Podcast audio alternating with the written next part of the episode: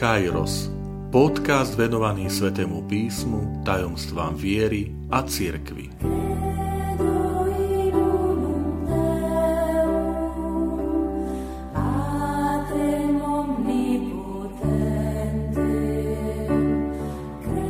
Sto deviata časť. Narodenie v Betleheme Vitajte pri počúvaní tohto môjho podcastu. Volám sa František Trstenský, som katolický kňaz, farár v Kežmarku a prednášam sväté písmo na Teologickom inštitúte v Spišskom podhradí. Milí priatelia, v týchto našich častiach podcastu sa venujem jednotlivým tajomstvám modlitby posvetného ruženca – v dnešnej časti sa zastavím pri treťom tajomstve radostného ruženca, ktorým je narodenie nášho pána Ježiša Krista v Betleheme. Z toho biblického hľadiska e, najviac o samotnom narodení rozpráva evangelista Lukáš v druhej kapitole a potom aj evangelista Matúš v prvej a druhej kapitole. Ale pokiaľ máme na mysli samotné rozprávanie o narodení Ježiša Krista, tak určite je to druhá kapitola Lukášovho Evanielia. Lukáš hovorí, že Ježiš sa narodil počas e, sčítania obyvateľstva, alebo biblický text hovorí počas súpisu ľudu za cisára Augusta to je to nádherné, že evangelista Lukáš chce ukázať na tú konkrétnosť toho Božieho konania, že e, Boh nie je ten, ktorý je nejaký abstraktný teoretik, ale Boh vstupuje do konkrétnych ľudských dejín v konkrétnom čase, v konkrétnom priestore, teda za vlády cisára Augusta, keď sa deje súpis ľudu. Tak sa Ježiš narodí v Betléme. To je aj dôvod, pre ktorý e, Jozef, manžel Márie, putuje do Betlehema, aby sa tam dal zapísať, ako to hovorí evangelista Lukáš. Je nádherné sledovať tú Božiu prozreteľnosť, ktorá privádza Jozefa a Máriu do Betlehema, aby tam, keď príde čas, tak Mária porodila svojho syna, Božieho syna, Ježiša Krista. Uvedomujeme si, že ako Boh veľakrát aj v našom živote vedie tie udalosti, tie okolnosti, ktoré do nášho života vstupujú, tak, aby, aby mali vplyv na náš život, aby, aby viedol nás Boh po tých chodníkoch, po ktorých chce nás priviesť k sebe. Um, Boží syn uh, vstupuje uprostred, alebo rodí sa uprostred tých ľudských plánov, ale to preto, že to je Boží plán. A toto je nádherné, že, že Boh ten, ten svoj plán, ten Boží plán realizuje nie akoby odtrhnutie od nás, nezávisle, naopak, Boh ten Boží plán realizuje uprostred tých ľudských plánov. Um, Dieťa porodí mladá žena, Mária z Nazareta. A biblický text hovorí, že keď jej nadišiel čas pôrodu, tak porodila svojho syna, zavinula do plienok a uložila do jasiel, lebo nebolo pre nich miesta v hostinci. Ehm, boh, ktorý nemá miesto, milí priatelia. Pri tomto treťom tajomstve radosného ruženca môžeme o tomto uvažovať. Boh, ktorý nemá miesto medzi ľuďmi. Či nie je to skúsenosť, ktorú veľakrát zažívame v tej našej konkrétnej spoločnosti, našej kontra- konkrétnej dobe. Sme pozvaní, aby sme rozjímali, kontemplovali na, nad chudobou, pre ktorú sa Boh rozhodol a do ktorej Boh vstupuje. Keď tam, kde je príbytok ľudí, Boh nemá miesto a jeho miesto je tam, kde je príbytok zvierat. lebo to vyznačuje slovičko, že uložila ho do jasiel, teda do krmidla, z ktorého príjmajú potravu, potravu zvieratá. A je to nádherný symbol, ktorý potom cirkevní otcovia v staroveku, v tom 4. Eh, 5. storočí rozvinú, že, že Boh, ktorý je, ktorý je väčší, nesmrteľný, nekonečný, sa dáva na to miesto, kde odkiaľ príjmajú potravu zvieratá preto, aby sa nám ukázalo, že Boh chce byť pre nás pokrmom. Čiže tu je aj základ potom neskôr Eucharistie. Boh, ktorý vstupuje, ako som povedal, do, do tejto chudoby ľudstva, rešpektuje slobodu, lebo my môžeme povedať Bohu, aj nie. A Boh je láska, je vznešená a zároveň pokorná. Ten biblický príbeh, ako nám ho podáva evangelista Lukáš, chce práve ukázať na, túto, na tieto dve vlastnosti. Vznešenosť Božej lásky a zároveň jej pokora, ktorá sa netlačí, nevinúcuje, ale sa ponúka. Boh, ktorý nás očakáva v maštali. Milí bratia a sestry, keď toto počujeme, tak možno nám mnohým prenikne mráz po chrbte, alebo že ak, akú, akú logiku si zvolil Boh, že chce, aby človek prišiel za ním do maštale. Veď tak je to ďalej, keď čítame ten biblický príbeh, že, že Boh posiela anielov ku pastierom, ktorí, stádu, ktorí e, pasú stáda v noci a hovorí im, zvestujem vám veľkú radosť. Dnes sa vám v Dávidovom meste narodil Spasiteľ, Kristus Pán. Toto bude znamením. Nájdete dieťatko zavinuté do plienok, uložené v jasliach. Teda Boh, ktorý nás očakáva v maštali, kde napokon idú aj pastieri, aby sa poklonili novonarodenému židovskému kráľovi, a keď tam zaznieva, že toto vám bude znamením. Dieťa uložené v jasliach. To slovičko uložiť, položiť je zaujímavé, pretože je identické aj s výrazom uložiť do hrobu. Položiť teda do hrobu človeka, mŕtve telo.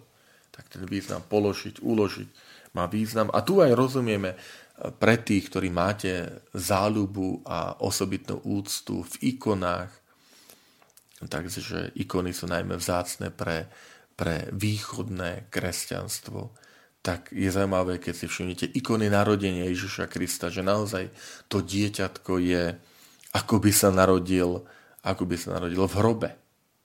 A dokonca aj to zavinuté v plienkach. My máme plienky, naozaj tá predstava, aj v tom umení zobrazené, že plienky sú teda okolo, okolo tých bedier zavinuté. Hej.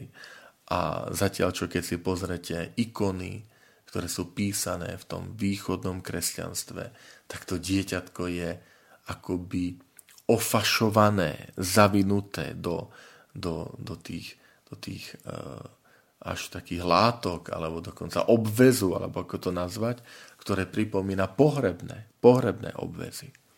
A je to symbolika, pretože sa číta práve toto Lukášov kde je povedané, že uložila ho do jasle. Ako by ho položila, nie do jasle, ale položila ho do hrobu. A nádherná, nádherná hĺbka tohto posolstva, že Ježiš Kristus narodil preto, aby nám dal život. Rozumiete? Do hrobu vkladá sa preto, aby nám dal život.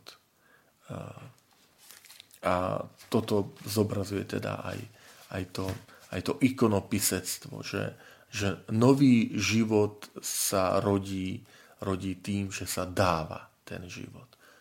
Um, Ježiš Kristus neskôr povie, že ak, ak zrno neudo, neu, neumrie, neudomrie, tak, tak zostane samo. Ale ak odumrie, tak prinesie úrodu. A Ježiš Kristus prichádza na tento svet, aby nám dal život. Takže, a život je v tom, že, že nás Boh miluje. Preto nám daruje život. Ježiš sa narodil, aby nám dal život. A toto si uvedomuje v tomto treťom tajomstve.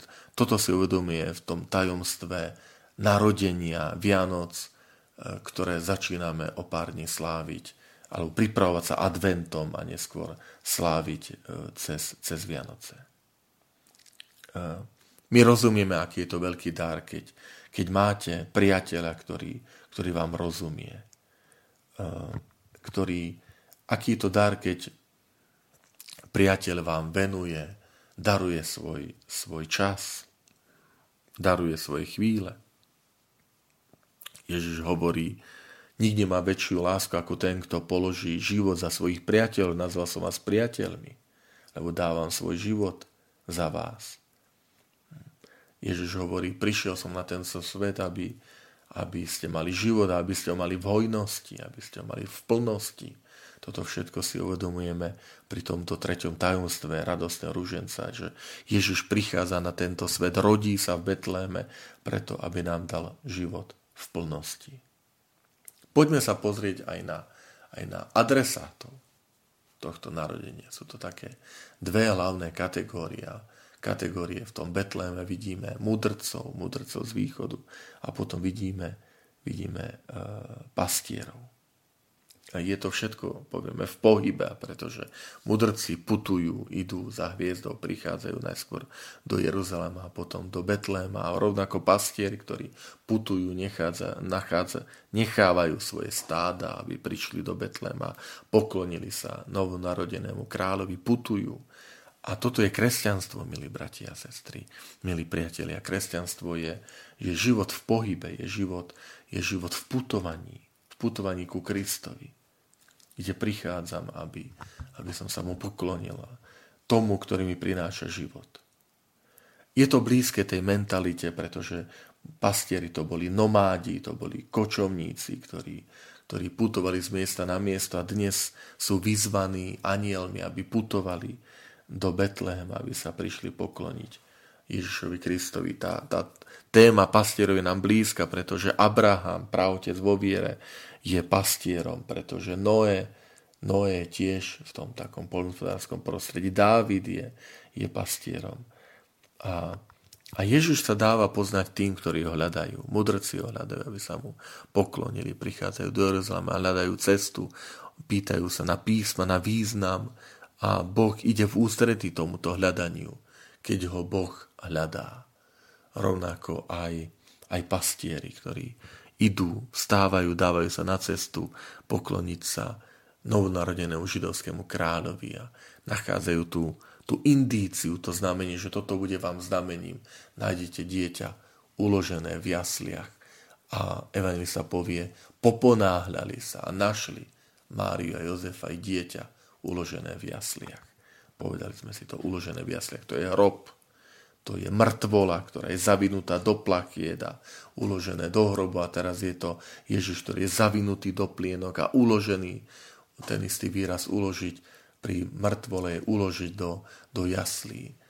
Preto vravím, že skúste si pozrieť, či už na internete alebo niekde, um, ako sa ikony písané narodenia Ježiša Krista. Tam zistíte s prekvapením, že ten, ten ikonopisec ide presne podľa evaneliového textu, ktorý dieťa, ktoré je uložené v jasliach, je preto, aby, aby dal život. A potom sú to anieli, ktorí spievajú, spievajú pastierom. A nie len pastierom, ale celému svetu, tomu čitateľovi, nám, ktorí dnes berieme ten, to sveté písmo do ruky, tak pastieri hovoria sláva Bohu na výsostiach a na zemi pokoj ľuďom dobrej vôle. Nech je Boh oslávený. A to pokoj ľuďom dobrej vôle e, pápež Ratzinger vo svojej knihe Ježiš Nazarecký krásne vysvetľuje v tom diele o narodení Ježiša Krista, že, že možno ten presný preklad je a pokoj ľuďom, ktorý má otec alebo Boh svoje zalúbenie. Že to znamená byť ľuďmi dobrej vôle, že tej Božej vôle, čiže toto je môj milovaný syn, v ktorom mám zalúbenie, povie Boh Otec pri krsti e, svojho syna e, v Jordáne, ktorý príjma krst pokánia z ruky Jána Krstiteľa. A, a toto je aj význam, keď anieli hovoria, že a na zemi pokoj ľuďom dobrej vôle, že to sú ľudia, ktorých má Boh svoje zalúbenie, pretože žijú podľa Božích prikázaní, pretože hľadajú Boha a takým sa dáva Boh nájsť. Takže, milí priatelia, zo srdca nám všetkým želám, aby, aby sme boli tí ľudia, ktorí sú na ceste, putujúci, aby sme boli tí ľudia, ktorí hľadajú Krista, túžia po ňom, stretnúť sa s ním, pretože verme a dôverujme, že práve týmto ľuďom ide Boh ústrety a dáva sa im poznať, ako to vidíme na príkladoch mudrcov z východu alebo na príklade pastierov, ktorí prichádzajú, aby sa poklonili novonarodenému židovskému kráľovi. Milí priatelia, želám vám zo srdca požehnaný, pokojný začiatok adventu. Prosím, nech je to pre nás to obdobie stíšenia, a takého nájdenia si času viac na, na modlitbu, na stretnutie sa s Kristom v Božom slove, v Svetom písme, pri čítaní Svetého písma, možno aj na skutky seba zaprenia, skutky dobra voči druhým, e, pokánia, stíšenia. Milí priatelia, požehnaný advent vám všetkým.